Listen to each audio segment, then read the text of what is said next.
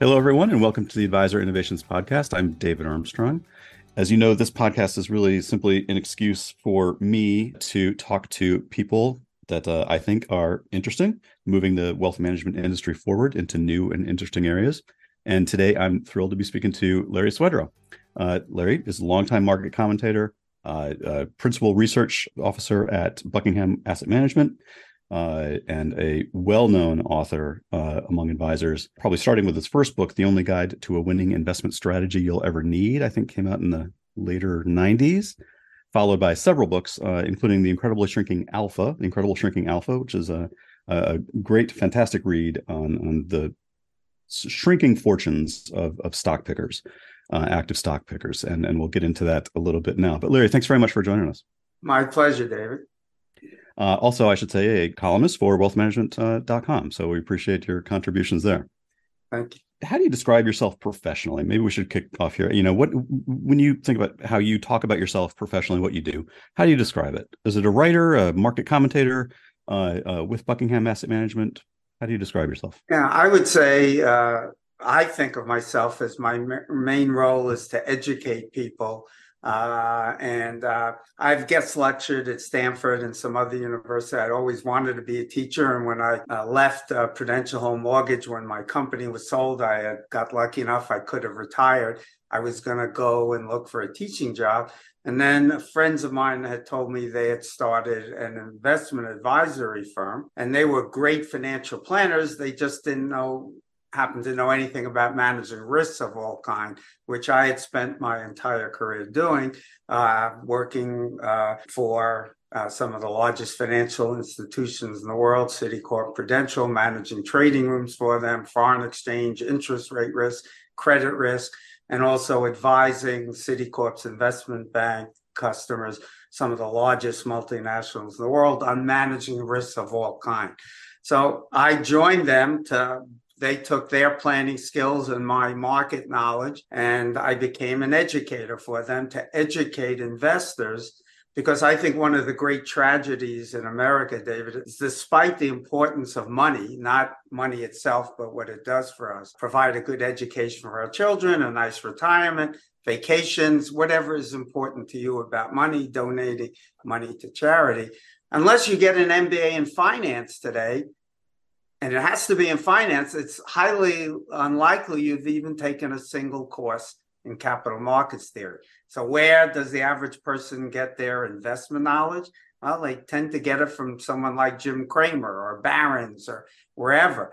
Uh, and that's a try. So, uh, I set out to try to educate investors, telling them here's what the academic research showed.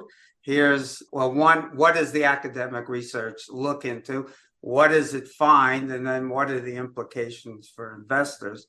Uh, and that's what i view my role is uh, as head of financial uh, and economic research at buckingham is to give people the information they need to make the most informed decision so they can develop a strategy that gives them the best chance of achieving their goals yeah, for sure, and and certainly clients of Buckingham uh, benefit from that. They understand, you know, that the advisor is helping them craft a, an investment portfolio that works best for them. It's interesting you talk about the notion of Jim Cramer and CNBC and the the shouting heads and and and this.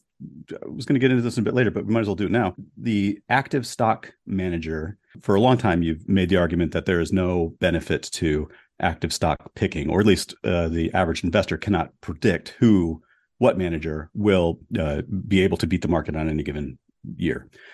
It seems like that's in our world anyway, kind of accepted wisdom at this point. Yet, we see an increasing proliferation of active stock managers. We see uh, the the retail investor increasingly participating in the markets with you know their meme stocks and uh, Reddit boards and what? How how come that message is not getting through? Uh, that, that yeah, that's a really interesting question, uh, and I I would uh, uh, give some data here to help. If you think sure. back seventy years, David, how many mutual funds do you think there were? Oh, I wouldn't just take a wild guess.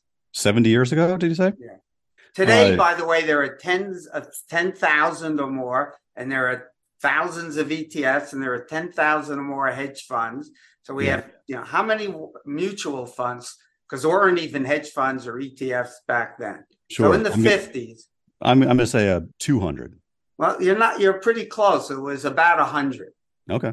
And even in that period, active managers were basically playing a loser's game because the evidence showed that only about 20% of them were outperforming on a risk adjusted basis. That's why Charles Ellis, he wrote probably the most famous book on this issue, Winning the Loser's Game. He hmm. said, yeah, you know, you can win 20% at least before taxes were winning, but 80% lose. So the surest way to win a loser's game is don't play. Mm-hmm. Surest way to win in Las Vegas, don't walk into the casino and use your money there. Mm-hmm. Uh, today, the research shows, and that's what we showed in uh, Andy Berkin in my book, The Incredible Shrinking Alpha. The evidence is that that number has shrunk down to about 2%, which after taxes is about 1%. So you have incredible odds against you winning that game.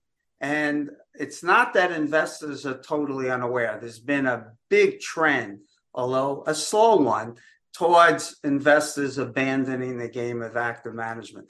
25 years ago, when I started in this business, in the very low single digits of individual investor money was invested in index or similar funds.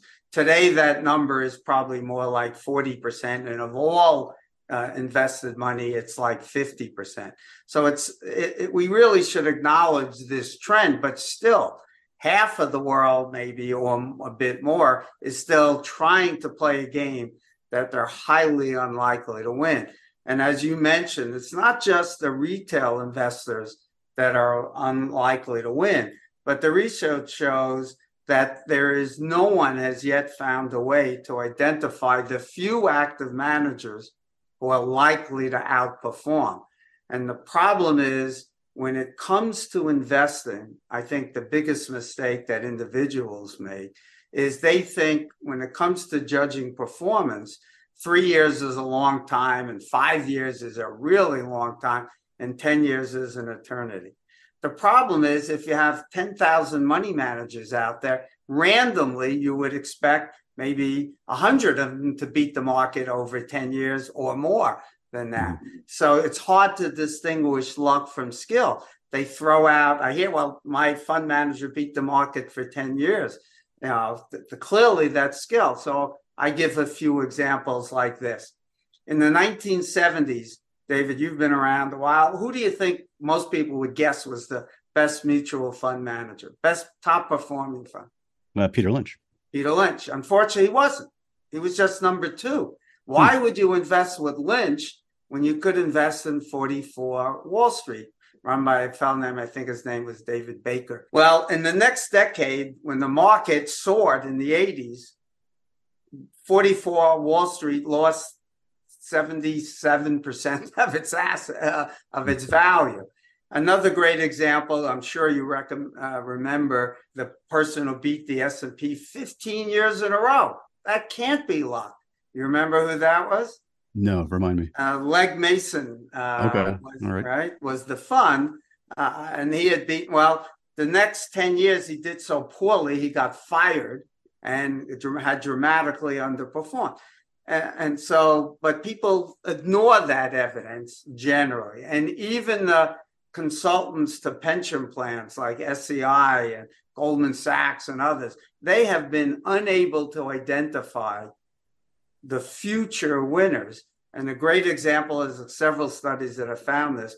Pension plans hire managers who have outperformed in the recent past, and they fire managers who uh, have underperformed. However, it turns out if they had done nothing, the ones who had underperformed and they fired went on to outperform the ones they hired. There's this recency bias. Mm-hmm. And yet they keep repeating the same mistakes, which Einstein said is the definition of insanity. If you use a strategy to pick future winners and it doesn't work, why do you think the next time you're going to do it, it's going to work? But people keep repeating that process. Yeah. You know, I guess it's uh, no one gets fired necessarily for picking the recent winner. I guess uh, maybe that's part of the reason. I don't know. Um, the you know the this rise of the number of funds and active managers, and you mentioned you know hundred back then and tens of thousands now. You know, more more funds really than stocks. Uh, you know, more ways to slice and dice the market. More. There's less and, than and, four thousand stocks today. Yeah, yeah, it's amazing. And the um notion that this blurred line between active management and passive management is also kind of interesting to me. And as these index strategies proliferate, and for a while there, we had a big trend of you know the smart beta uh, trend. Uh, I know you've spoken about that quite a lot. There must have been hundreds of different kind of methodical, you know, rules based, but uh, a, a kind of a, a kind of a quasi active approach to the market. Where where do you, where do we stand on the smart beta uh, yeah. funds now, and and that kind of blurred line between active and passive? Well, uh, first of all, I, I would say, generally speaking, smart beta is an oxymoron. uh, that term because beta is just a measure of how much risk you take relative to the market. It's neither smart nor dumb. It's just beta. Now, hmm. I, there are some things that we do know. There is a small group of stocks, we can call them lottery stocks, that have had god awful returns and no one should own them, basically, at least at the prices that they've traded at historically. Yet retail or dumb, naive money dramatically overweights it, and the smarter institutions who are aware of the problems ignore them. So among those stocks are penny stocks, stocks in bankruptcy.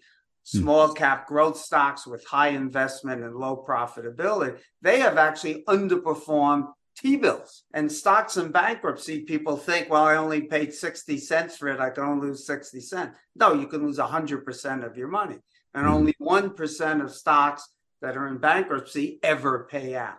So, what you could do is create, say, an index that was smarter and say, I'll buy all stocks in the, let's say, the market, but screen out these lottery stocks. That to me could be a smart beta. There are also some dumb indexes that should never have been used. The Russell 2000 in its original form was a really bad index to use, and uh, it underperformed similar indices of small cap stocks by as much as 2% a year. And Vanguard originally had created an index fund that tracked it. And finally, Gus Sauter said, This is a dumb index. Can front run it and cause me to lose a 2% a year. So he hmm. abandoned it and they switched to, I think, the CRSP 610 and they switched to the MSCI 1750, which are better designed indices. So I don't want to disparage the tone t- totally. I think intelligent design uh, using the academic research can help improve because there are some negatives of pure indexing where your mm-hmm. goal is simply to replicate an index. For example, I'll use this. And let's just think of that Russell 2000. Well, if a stock is ranked 1001, it's now in the Russell 2000. If it's ranked 999, it's in the Russell 1000. Well, what if you have two stocks that are 999 and 101 when they do a reconstitution, the next year they've reversed positions. Okay. Well, now you the one fund has to buy, the other sells, and from a risk perspective, they're exactly identical stocks. So it's dumb to trade it. So intelligent design, which DFA was famous for uh, implementing, they said, let's create, if you will, a buffer zone where if something moves above that 2000, you know, into that, uh, out of that 2000 index, it's now 99, we won't buy anymore, but we won't sell it until maybe it gets to 800. Now it's a different stock with different risks. So there are intelligent designs. So the way I think about this word. I don't like the terms passive and active, although that's generally used. I think it's much more helpful to think of active, which means you're engaging in individual stock selection and or market timing. and systematic, transparent, replicable strategies that are all active in one sense in how they define their eligible universe. But once mm-hmm. they define, then there's no individual stock selection, market timing, uh, but they will also engage in intelligent trading to minimize trading costs. So, for example, today, the smart funds to minimize trading costs, almost all the trades are in 100 share lots to minimize uh, market impact costs. Now, mm-hmm. so you're going to have a little bit of tracking variance, and you're using an algorithmic program to do your trading. So there, you could say that's active if you want, but it's no individual stock selection market. So that's, I think, systematic, transparent, replicable to me is what investors should be looking for and avoiding active management. Let me add one last thing. Sure. Market efficiency is why index or systematic funds do outperform because they have lower costs, right? They have lower expense ratios and they tend to have lower turnover. So they have lower implementation costs. And the market efficiency protects them from being exploited by active investors not perfectly, because there are these limits to arbitrage that prevent smart investors from correcting, say, GameStop, right? Mm-hmm. mm-hmm. Fear of shorting with its unlimited losses, right? So that's a problem. So we, it's not perfectly efficient. Okay. Yep. So, so what happens now? Active management is also can't exploit the dumb investors, but and the dumb investors are protected. So, but what if you take an active fund that uses intelligent design and is highly diversified, and like Vanguard has their active funds have costs similar, at least, not much more. You can add value through intelligent design, better trading, and you should be able to basically have similar returns to a low cost passive strategy the I still wouldn't use basically an active strategy because it's going to be generally less diversified and I'm ceding control of my asset allocation. But the hmm. research shows uh, David Nijian recently published a paper showing that if you use low cost funds and their turnover is low, and if you look at Vanguard, how their funds have done, which I have looked at against their passive strategies, which are in some cases, dumb indices that could be better designed, you get very comparable performance. I think even Vanguard's funds active have slightly outperformed, probably not on a statistically significant basis. So active management fails not because it's dumb, but because it's expensive and trades too much. Got it. I, so you don't hold any uh, truck with this argument that uh, the markets are over-indexed and uh, you know forcing some of these bad companies into uh, indexes and kind of automatically being in uh, distorts market price discovery. Yeah, let, let's we can expose that pretty simply, right? Number one is uh, 70 years ago, I told you there were 100 mutual funds. We have over 10,000. So, and the market was pretty efficient in the 50s. It's much more efficient today because, you know, we only have less than 2% of active managers winning. So, how could you mm-hmm. argue that there's mispricing? Where's the evidence that the active managers are exploiting that mispricing? It doesn't exist. So the argument is garbage. Now, having said that, because of the the lo- the innovations in trading with we have now decimal trading first of all so it's much prices can be thinner uh, and electronic trading and it's much cheaper and no uh, transactions cost of very low commissions the cost of trading small amounts has come way that's the good news. But because the bid offer spreads are so narrow today, all the market makers that used to be there and make markets because there was a spread that gave them a profit opportunity to take the risk that some active manager knew something and could be exploited. They're all gone. So market impact costs have gone way up. The markets are highly illiquid relative to where they were. A recent study out of the University of Chicago that said today, because of that, $1 additional movement in cash flows is driving $5 in value. That's why you see so much volatility today, especially in the individual stocks and even intraday with ETF. The market has become much less liquid. What that means is if you're an active manager and have to move big positions, which indexers or systematic never do, your trading costs are going to be much higher, which increases the hurdle. That's one of the reasons why active management is becoming more and more difficult. My book goes into four main reasons why uh, active management is becoming harder and harder. But so investors need to be aware of that. The markets are becoming more illiquid, and I mean, likely prices are more volatile, and you're going to need stronger stomachs. And you see prices like GameStop and other things running up and collapsing much more than they have in the past. So let's talk about how uh, the asset management industry is continuing to try to make money in a world where everyone's going towards low cost indexing. ESG, you know, uh, uh, it seems to be a, the the trend now. And you know, are, are, these simply ways that asset managers can kind of layer on an extra fees onto a fund, or is there something there with ESG that yeah, I think it's some of both. One, they recognize the opportunity and there are extra costs. If you're going to add in screening, somebody's got to do the research. So they're going to be, by definition, more expensive. I wrote a book, uh, was published last year with my good friend Sam Adams.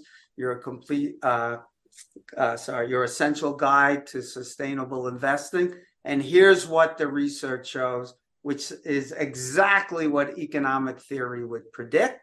And we walk everybody through. We cite 60 academic papers, which typical of my books. It's not my opinions. We present the facts so you can make an informed decision. So here's the simple thing. The good news is if you're an ESG investor, you probably have safer investments. Why? Quite simply, the company subject to oil spills and mining disasters because they take better care of their employees and safety. They're probably less subject to consumer boycotts uh, and those kinds of things. You're going to see less incidents, right? Uh, and you're less subject to government regulations, which could harm your business because you're moving in that direction. Well, if you're a safer investment, should you expect higher or lower returns? Well, traditionally lower, correct? Ah, not traditionally. That's fact. We right. know, right? And and why does that happen? Because people are willing to pay a higher price to get that safety. Okay. The second uh, thing is there's a preference here going on. So if enough, in, if you or I just screen out some company because we don't like it, it's not going to have any impact. But if 40% of all investors, and that's what we're approaching for our ESG, that means lots of them screen them out, then those companies are going to have less demand for their stock. The stock prices will go down relative to their earnings, while the green stocks will go up. Well, if you have higher prices, but the earnings are the same, you're liking the company doesn't mean they're going to have higher earnings right? But you pay a higher price. Well, higher prices for the same earnings means lower return. So, both hmm. from an investor preference and a risk story, either way, behavioral or risk, ESG should get lower returns, but with less downside risk in the portfolio, less volatility. So, there's a trade off there that investors rationally can make. Now, I want to add one thing. There was a really good paper called, uh, I think it was called Shifting Equilibrium. It, the academic research shows that if you're an ESG investor, you probably, if you don't consider factor exposures, we could talk about that in a minute, you should expect underperform, let's call it by 2% a year. the sin stocks, tobacco, alcohol, gambling, are the three highest performing industries, outperform the market by two to three percent a year. Why? Hmm. Because so many people screen them out. They have lower stock prices reflect that. And you, as the investor, because they have a higher cost of capital, you get that higher return. Mm-hmm. Mm-hmm. So this research paper said, well, there's been a shift in the equilibrium as more people have invested in ESG strategies. It was a very slow trend, just like indexing, which Bogle started in 77. By the late 90s, it was still in single digits. And then it took off after the bear market in 2000 when the tech bubble burst. And mm-hmm. today it's like, let's call it 40 or 50%. Well, ESG was a tiny trend in the 90s and early 2000s. Then you had the Paris Accords, and then you had big climate issues around 16, 17. And all of a sudden, the trickle of flows became tens of billions a month. Mm-hmm. And so what happened is the green stocks PEs went way up and the green and the brown stock PEs went down. And so that created short term capital gains for the green stocks and short term losses for the brown stocks.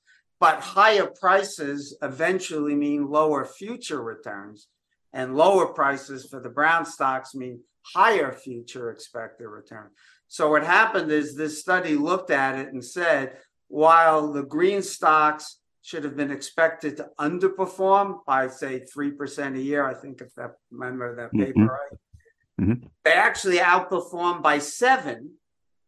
And people jumped on this bandwagon. And a lot of research papers made the mistake of saying green stocks have higher performance. What they forgot to do, which this paper did, is account for the change in the PE ratios, which can't be repeated, right? Mm-hmm. Uh, at least not indefinitely. And if you took out the change in PEs, they would have underperformed.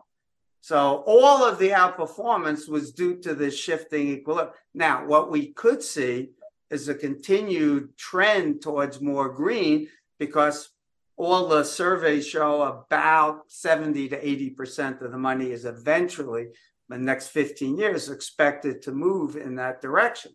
So mm-hmm. maybe there's enough cash flows coming in to at least offset that minus two to three percent expected difference in returns, and maybe even give a profit. But at some point, we reach that equilibrium. Then the green discount, if you will, and expect the returns will be even bigger and bigger, and you should expect lower returns. But again, less risk, and that's it's perfectly rational. One could argue to say I'm willing to accept those lower expected returns for two reasons. One, it's less risky, and two, it's a price I'm willing to pay to express my values. Yep. That's a choice that you could make. So that's what's important. It's like think back in the 90s saying tech stocks far outperform when it was because their PE ratios went up. And of course, when they eventually blew up, and tech stocks no longer outperform. So yeah. this is you have to be careful to think about what's changing, and this paper did a great job when we wrote that up in our book. Yeah, no, that's a that's a fantastic perspective. Uh, wanted to get your thoughts too on the other place where the sort of the puck seems to be moving on uh, the asset management side. Advisors get bombarded with a lot of marketing material and opportunities now for uh, alternative investing. And I know that's a wide umbrella, uh, it covers a lot of ground, uh, but you know we've seen greater access to these kind of non-traded, non-traditionally traded strategies through you know technology, some of the platforms, and I don't know. You guys might use them at Buckingham. I don't know. Uh, but uh, uh, what, what's what's your view there? I mean, should we be uh, celebrating this uh, you know new wide universe of of possible investment strategies, or proceed with great caution? Yeah, I, I I'd say it's some of both. I wrote a book a long time ago uh, called The Only Guide You'll Ever Need to Alternative Investments The Good, the Bad, the Flawed, and the Ugly. Mm-hmm. And most uh, of the alternatives we put in either flawed or ugly category. Has that uh, changed at all? Uh, if I wrote the book today, I would change that. And that's because about five years ago or so, uh, there's been a big shift in the landscape here. The SEC approved a new structure called an interval fund structure. Yes. What the interval fund structure does is it allows a new a fund which is a 40 act fund so you have all the sec protections there against fraud and those kinds of things you get full disclosure uh, it allows a fund to be created that while it has daily pricing does not have daily liquidity although some of them you can buy daily but you can only redeem once a quarter mm-hmm. typically mm-hmm. 5% sometimes more a minimum. They're required under the regulations for interval funds, uh, which means you can get out a minimum of 20% a year. Mm-hmm. Now, if let's say the fund is a billion dollar fund and you have a million dollars and you're the only one to request a redemption, you'll get your whole million. If there's more than 50 million requested, you'll get a pro rata share of whatever you requested.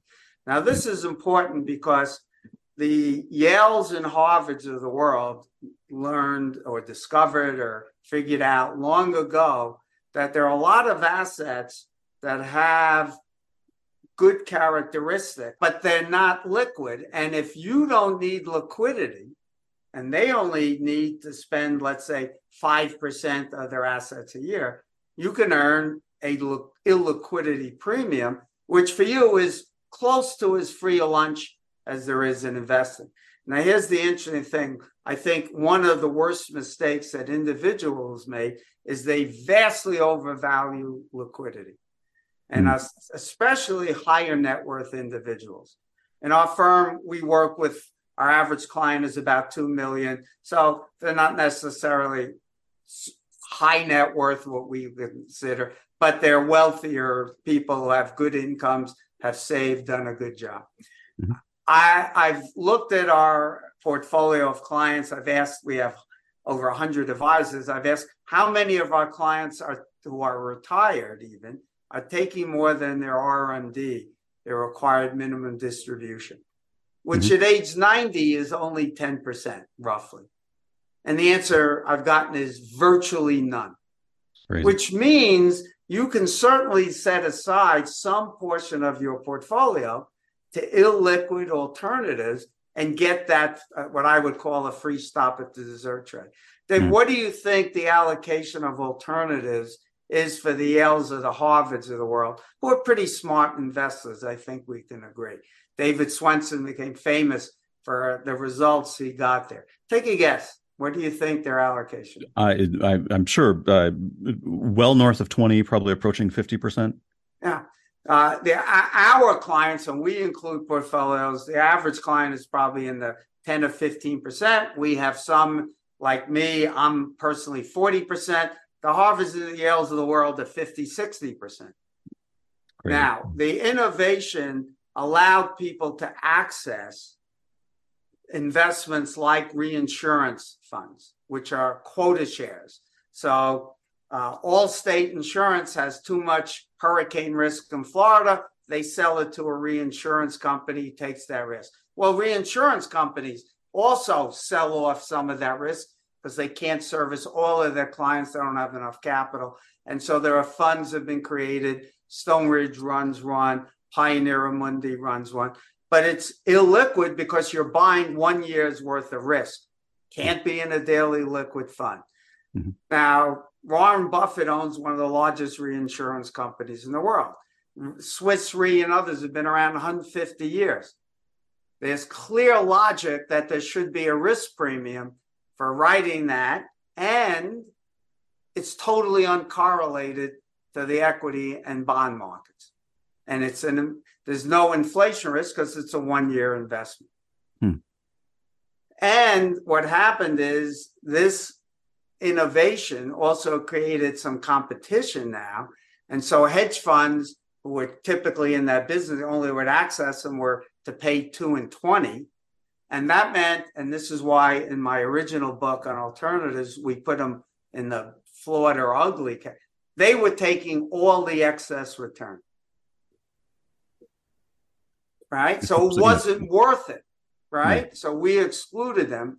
but the interval fund structure created, a, and now you get funds while they're generally not cheap, are much closer to maybe two percent or less in total, and no incentive fees in many cases. For another great category is private credit. I'll mm-hmm. just walk you through there. The financial crisis of 08 and the Dodd Frank uh, bill basically really created the private credit market as banks had to raise capital. They got out of middle market and small lending, and small banks became almost non existent in the sense that there were almost no new ones created, and their cost of capital went up. And so private credit stepped in. Now, typically, again, two and 20. And then people like Blackstone came along and said, why don't we open this up to our retail uh, higher net worth investors? And we'll do it for less and not cheap right? But their so their credit fund i think is like one and a quarter percent. And then there is an incentive fee of 15% or something like that above say a 6% return? But there are interval funds run by for example cliffwater that i invest in where the fee is 1.64 on net assets uh, and no incentive fees. And they only charge in net assets, but they lever it up about 30%. You're allowed in an interval fund. So the fee on total assets is closer to about under 1.2%. Hmm. Now, that fund today, which is floating rate debt of senior secured backed by private equity, leading firms, Historical data shows 20 year types of history, like 30 basis points of credit loss. That fund today is yielding 10 and three quarters. Hmm. A similar liquid fund, BKLN, which is corporate corporate debt, liquid and stuff, it's yielding like 4% less. So it's telling you there's a massive illiquidity premium. Well, think about this, David you're a you're an investor and there's credit card debt. Let's say you want to invest in that. Citicorp creates a credit card with somebody and it's got a 20% interest. And let's say they expect 10% defaults and it costs 1% to service it. So they expect nine. It's not a mm-hmm. guarantee, but that's their expectation. Mm-hmm. They said, hey, we need to raise some capital and we can lever this up by, in effect, selling it off, put it into an asset backed security, and sell it to the public. It'll be now daily liquid. Immediately, the yield will drop to somewhere probably 7%. Now, you as an investor in your IRA and you're not retired and you're not withdrawing money, what do you want to own? The credit directly earning nine or the ABS exactly the same risk owning earning seven. Mm. To me, it's it's this is a simple answer, and yet very few people will own that. The BKL fund has got billions of dollars, more than probably any private credit fund does. So yeah, there probably, are a series of assets like private credit, private equity instead of two and twenty. Now you can get it at much lower fee structures through firms like Blackstone. There's even a private equity fund now, which is really interesting. That's worth people uh, considering. AQR has a style premium fund that invests in different factors, long, short strap. Again, in our book, The Only Guide You'll Ever Need to Factor Based Investing, Andy Berkin and I created five criteria that we said should be considered before you invest. And that's applicable to any investment, whether it's alternative or not. One, it has to show obviously evidence of a premium above a risk, or you shouldn't consider. But the evidence has to be that the that that premium is persistent over long periods of time, pervasive around the globe, and across asset classes if appropriate. It's robust to various definitions. So if you're a value investor, it should work for PE or price to book or any other measure you can think of. And it has to survive transactions costs, so it's implementable, and there has to be risk and or behavioral explanations for the premium. all the alternatives that I mentioned to you meet those criteria. So I invest in them plus things like life settlements. Okay. Right? Insurance companies don't write policies expecting to lose money, right? Uh, and their life uh, settlements is totally uncorrelated to what the equity market is doing. Last year, the life settlement fund I invest in returned like almost 7%, while stocks and bonds lost double digits. And the fee there isn't cheap, but it's nowhere near 2 and 20. In fact, there's no incentive fee.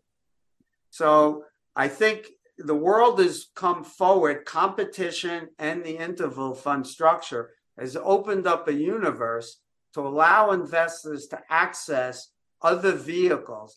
And too many people focus solely on one, liquidity, and two, the expense ratio. But let me just touch on that with one example. So I know lots of really smart people who are advisors that say, why would you invest in, say, Cliffwater's fund with a 1.64 published expense ratio? And I could buy Vanguard's high yield fund and it's like 18 basis points. Mm-hmm. And it's daily liquid. All right, let's look at that. Vanguard's high yield fund, I think, is yielding something like six and three quarters or something like that.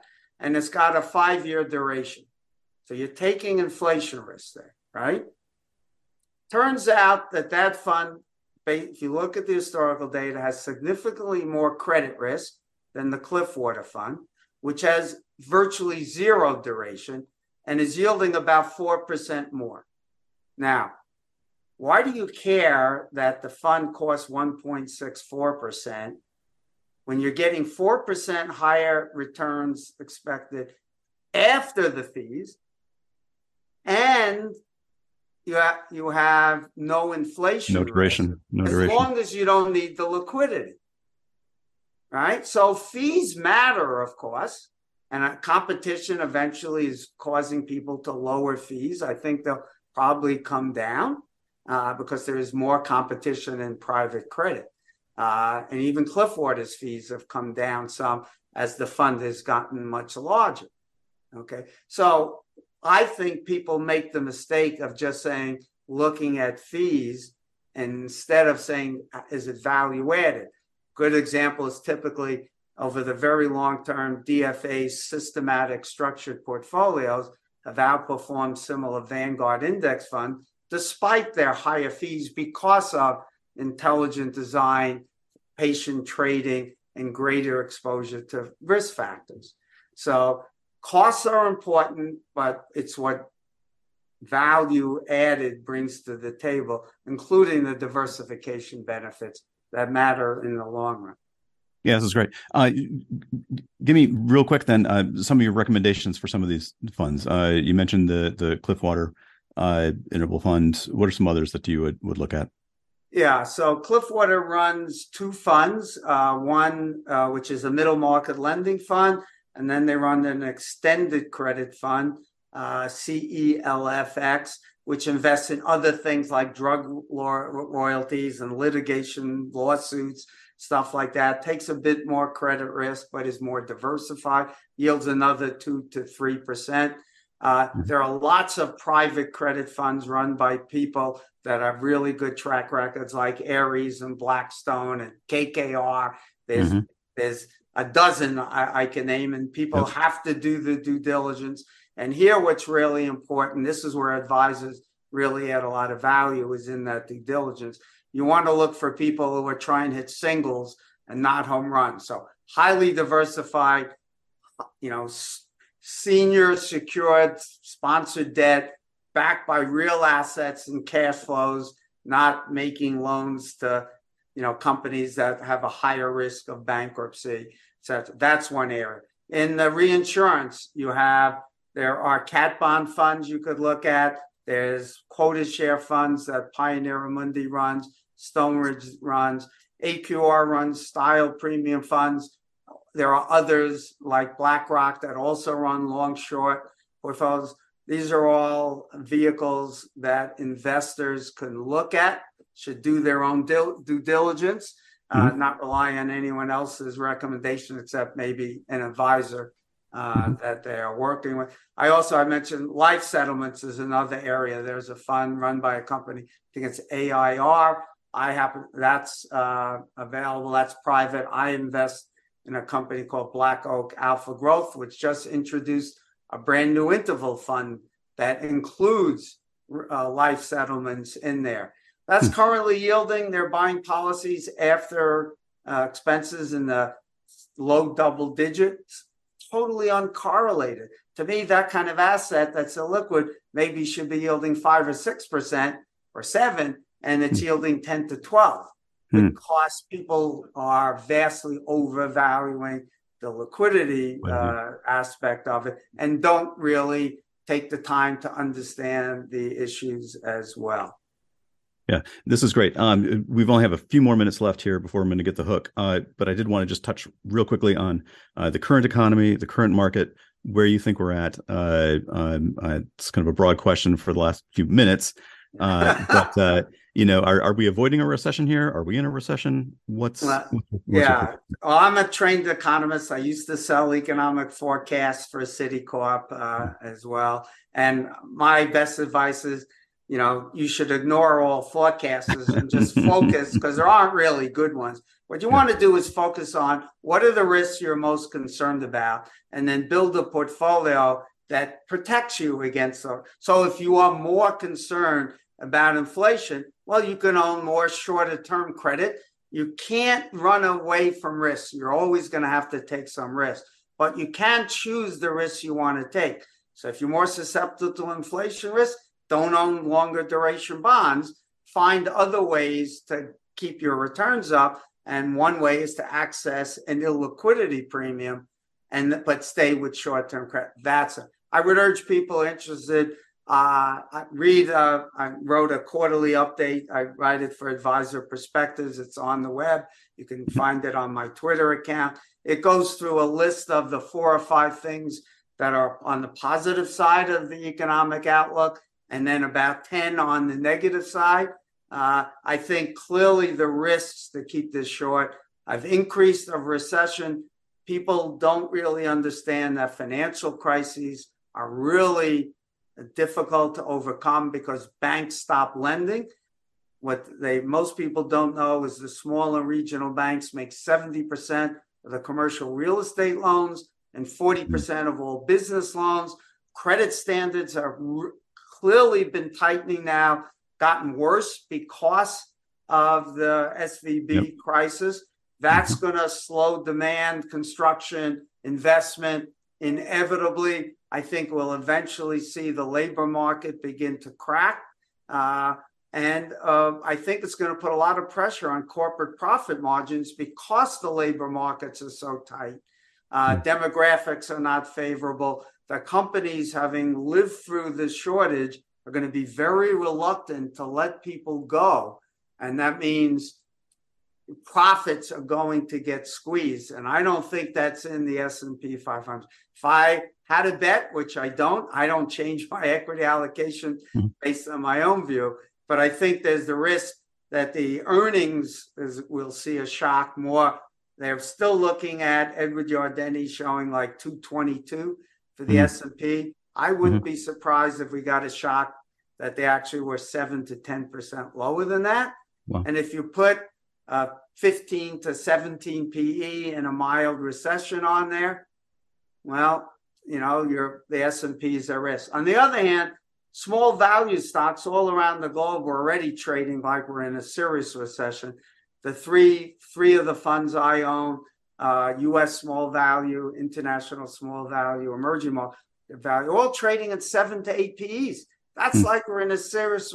So I think the risks are more to the market like uh, portfolios, those high tech growth stocks, uh, which have done well in the, this first quarter relative, but were the ones that got hit the most last year.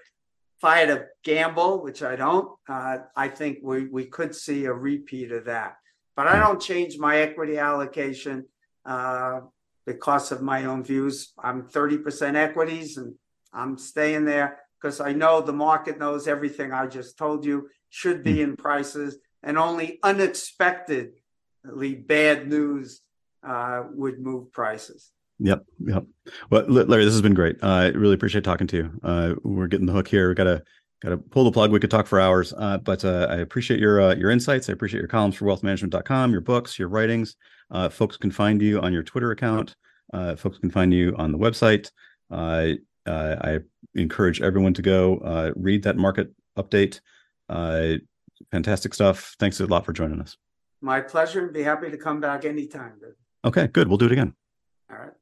This has been the Advisor Innovations Podcast. Thanks for listening.